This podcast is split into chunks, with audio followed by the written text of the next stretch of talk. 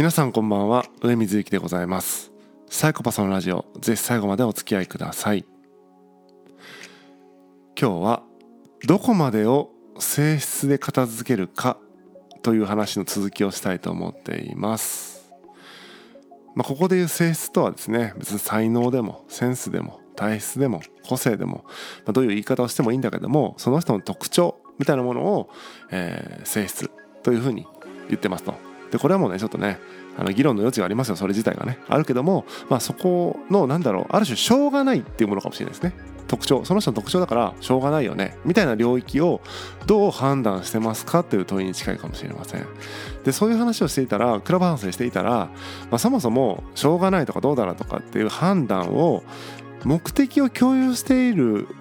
相手であればそういう評価も必要になるかもしれないけども目的共有してなかったらそもそもそんな性質で判断するみたいなことすらしなくていいんじゃないかと。みんな違ってみんないいで済むんじゃないかみたいなところでタイムオーバーになってしまったと。ただ前回の最後にも言いましたようにじゃあ本当に僕たちって目的を共有してないんだっけって話なんですよね。確かに明確なとんがった目標を共有してめちゃくちゃガチガチにね一緒に頑張ろうってなってるかって言ったらまあそれは違うと思うけども例えば日本に住んでいるという時には日本の憲法とか法律が適用されていてじゃあ少なからず基本的人権がとかっていうことっていうのはみんな共有しているその価値観みたいなものね目的というよりは価値観に近いかもしれないけども、まあ、基本的人権っていうのは守られてしかるべきだという基本的人権を守っていこうという目的はある種共有できているはずなんですよね。でそれができていない人例えば人を殺してしまったとか全然それ人の基本的人権をね尊重できてないですよね人を殺すっていうのはね。でまあ殺してじゃあ裁判に問われてってことが起こると。で刑務所にね送られる方もいます。でも方や精神鑑定を受けてねいやこの人には責任能力がないよね。っていうことで刑務所でなくて病院に送られる人もいますよね。これはある種性質で片付けられてしまった。この人は、え頑張れば判断できる人ではなくて判断できない。もうこの人の性質上はもう無理だ。ということで病院に送られるってことがある。これはだからまさにどこまでを性質で片付けるかの境目がその精神鑑定によってされていると。で、えー、まあ、国家がねこの場合はもう責任能力がないと判断します。ってことを、まあ、ある種絶妙に決めているわけじゃないですか。っていうことを僕たち個人もどこかでやっているんですよね。えー、それは明文化されていないと思いますけども多くの場合ね。どこかでそれを判断しているんだと。これはもう性質だからしょうがないよと。例えば僕はまあサイコパスと言ってるけども診断名サイコパスではなくて、まあ、いろんな本を読んだり、まあ、セルフチェックリストとかをやってみて、まあ、その得点も高くて、まあ、自分はおそらくサイコパスなんだろうなという自己理解をしていてっていうのがあるわけですけどもそんな僕が人に共感を、えしなさいと言われても努力しなさいって言われても無理なんですよね。気持ち反応しないからね。だからそれ性質だよねって自分では思うと。で周りの人を見ててもあこの人サイコパスっぽいなっていう人を見たりとかするとあどうも共感できてなさそうだなとか思うわけですね。でその人にもっとね共感した方がいいですよとはとても言えない、えー、言えないし言いたくもないし、えー、そうしようした方がいいとすら思っていない。もう性質だよねって片付けてしまっている。もっと言うと診断名、えー、自閉症スペクトラムじゃなくてもあこの人 ADHD っぽさがあるなアスペルガーっぽさがあるなって人っていますよね、えー、それはもちろんそれを勉強してこういう傾向があるよアスペルガーにはっていうのを知った上であこういう傾向が確かにこの人にはあるなみたいなのを自己判断というか、まあ、評価してその人が、まあ、例えばアスペルガーっぽいなって時に空気読めないとその人が。あまあ空気読めなくて別にしょうがないなって僕は思っちゃうんですよね。性質だから。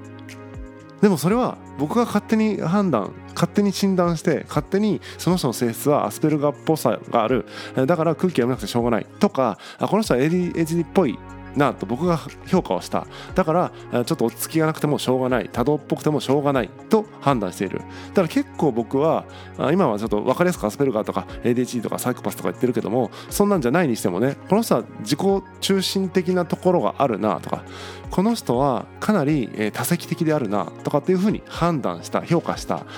上でその人の性質として捉えてだからしょうがないよねって僕は結構思っちゃうんですよ。僕はかなりのことをまあしょうがないよねで片付ける傾向がある。つまり多くのことを性質で片付けている、えー、節がある。もちろんその人はそういう人だからもう一生しょうがないよって、えー、思う領域もあれば、うん、そうじゃない今は分からないんだね。来年だったら分かるかもねっていう領域もあるから一概に性質って言ってるわけではないけどもまあしょうがないよねってかなり人のことを見ているところがある。だからこそ自分が距離を取って人間関係を調整しようとしてるんだけども結構周りを見ているとそんなことないなっていうね。それを性質で判断しちゃうんだみたいなことも僕からしたらあるしあそこは性質で判断しないんだみたいなこともあっておそらく僕とは感じ方とか、うん、その捉え方みたいなものが違うんだろうな。だからこそみんなにどこまでを性質で片付けますか？どこの領域を性質で片付けますか？片付けませんか？みたいな話をいろんな人に聞きたいなと思ったのが、まあ、事の発端だったっていう感じなんですね。で結構違和感を感じているのは、まあ、目的を共有してるかしてないかって話あったと思うんですけども昨日ね、えー、この目的を共有している場面もまたちょっと意味不明なんですよね。でその最たるものが企業かなというふうに思っていて、えー、まあ目的があって、えー、一人一人役割があって、まあ、期待される、ね、成果みたいなのがありますよね。っていう中でどうしてもできてるできてないということが評価されてしまうと。でその時にまあ、どこまで性質ってことを考慮するのかってことなんですけども、まあ、外資とかだったら結果を見てね、まあ、できてないんだからできてるできる能力がなかったということで判断しますっていうのはこれは性質ではなくて本当に能力主義というかね結果主義でやってると思うんですが日本企業とかになってくると、まあ、とはいえ、ね、上水君はこうだからねみたいななんか性質が考慮されたりとかすることってあるじゃないですか。あれはねめっちゃ性質を組み込んじゃってるけど大丈夫ですかとか思ったりするんです。まあ目的のために合理的にあるべきだっていうことは僕は思っているので、まあ、外資ぐらいの方がですねあのしっくりくるところがあるんですけども結構日本の企業とかになってくるとなんか結構性質みたいなものをこうかなり取り入れてくるなとか思ったりもするんですね。でねえっと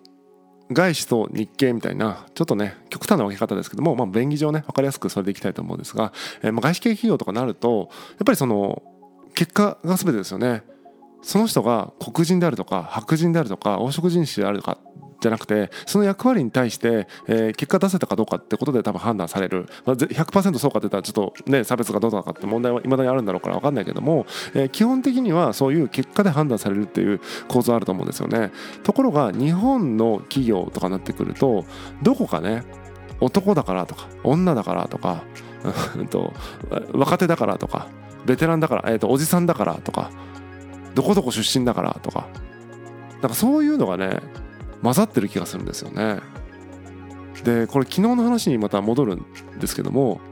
目的を共有しているか否かなんだっていう話ありましたよね。目的を共有していないのであれば性質とかそんなんじゃないみんな違ってみんないいだよねと。でも目的を共有していたらまあ、やっぱりどこかでそのね性質的なもの、まあ、才能なのかセンスなのか体質なのか何なのか分かんないけどもとか能力とかってことをこうどこかのラインで判断していかないといけないことが評価しないといけないことってあるよねみたいな話だったと思うんですけどもまさにこの企業の取り組みっていうのは行いっていうのは判断せざるを得ないにもかかわらずめちゃくちゃ能力とかじゃなくて性質みたいなものが混ざってて正しく評価できてないんじゃないか正しくというか合理的に評価できてないんじゃないかっていうふうに思うわけです。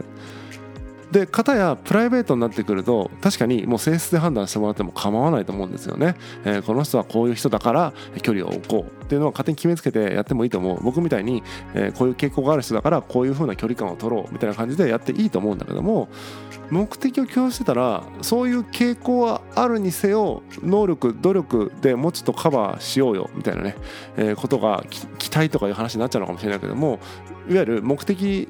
のある何かに参加している以上はその目的に最適化された自分になっていかないといけないよねってことも思ったりするとここら辺の境目がだから難しいですよね。うん、いわゆる性質か性質じゃないかっていうまずその、えー、境目もあれば今度目的があるないっていう境目もあってその中で人が人をどのように評価するかってことはまあすごくね難しい問題だなというふうに思っているところでございます。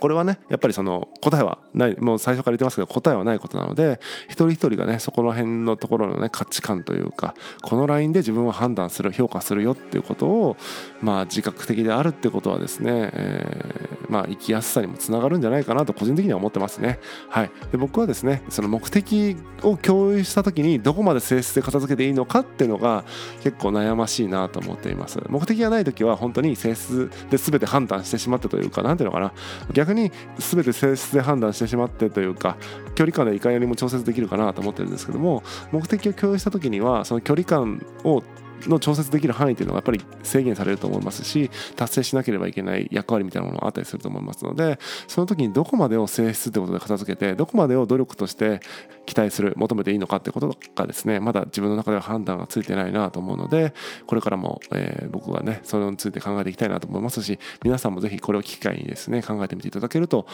面白いんじゃないかなというふうに思います。本日は以上です。またお会いしましょう。さようなら。